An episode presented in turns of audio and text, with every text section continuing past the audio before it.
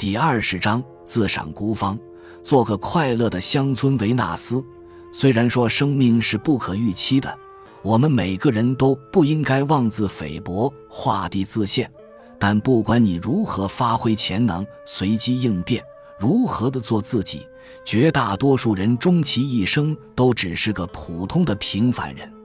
身为一个平凡的小人物。要怎么看那些不平凡的大人物，还有自己平凡的人生呢？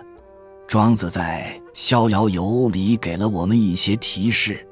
如果把翱翔于蓝天的大鹏看成大人物，而在小树丛里跳来跳去的蝉和斑鸠则好比小人物。当大鹏在高空展翅飞往南海时，蝉和斑鸠笑说：“我们若想飞，一下子就飞起来，碰到榆树。”方树就停落在上边，有时力气不够飞不上去，落到地上就是了。何必要高飞九万里到那遥远的南海呢？这段话可以有两种解释，关键在“笑”字。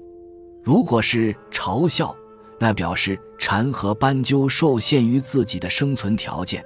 不知道或不承认自己见识狭窄，却反而出言嘲笑大鹏。这是一种缺乏自知之明的心理防卫，也就是庄子所说的“小知与小年并不足取”。但如果是微笑，那就表示蝉和斑鸠安于自己的生存条件，自在逍遥于小树林里，对大鹏的飞往南海淡然而笑，既不羡慕，也没有因此而感到失落或沮丧。这也是魏晋时注解庄子的大师郭象所说的：“夫小大虽殊，而放于自得之场，则物人其性，是称其能，各当其分，逍遥异也。”庄子既然讲其物，那么大人物和小人物都各有其逍遥之道。如果有些人的条件就只能在一丛树林里活动，再怎么努力也飞不出去。你却要他不能做林中鸟，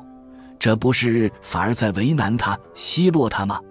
心理学上有一种特殊的现象，叫做乡村维纳斯症候群。在偏僻的乡村，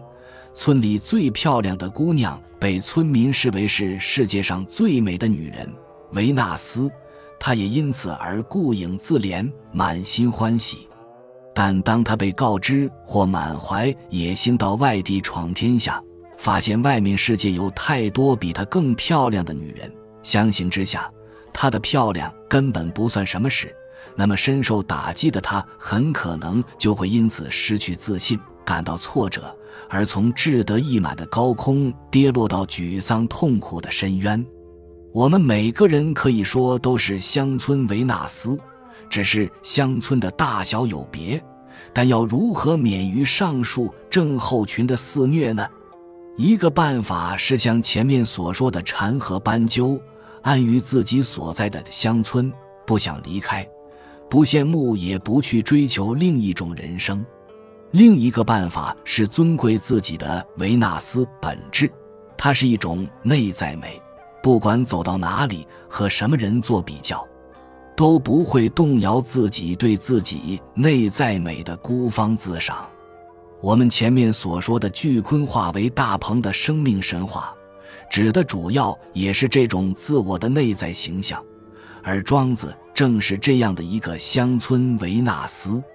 有一天，庄子到梁国去，在梁国当宰相的惠施以为庄子是想来取代他的位置，而在梁国境内搜索了三天三夜。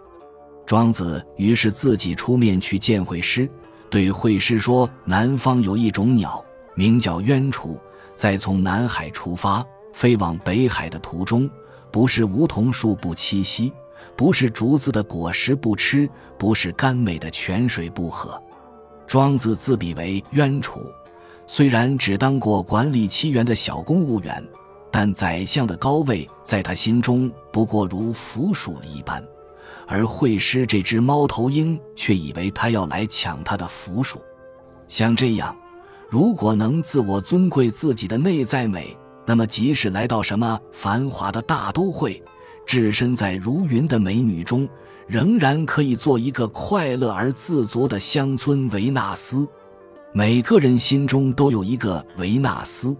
你是要做一个快乐或哀愁的维纳斯，那要看你怎么看待自己心中的那个维纳斯。本集就到这儿了，感谢您的收听，喜欢请订阅关注主播，主页有更多精彩内容。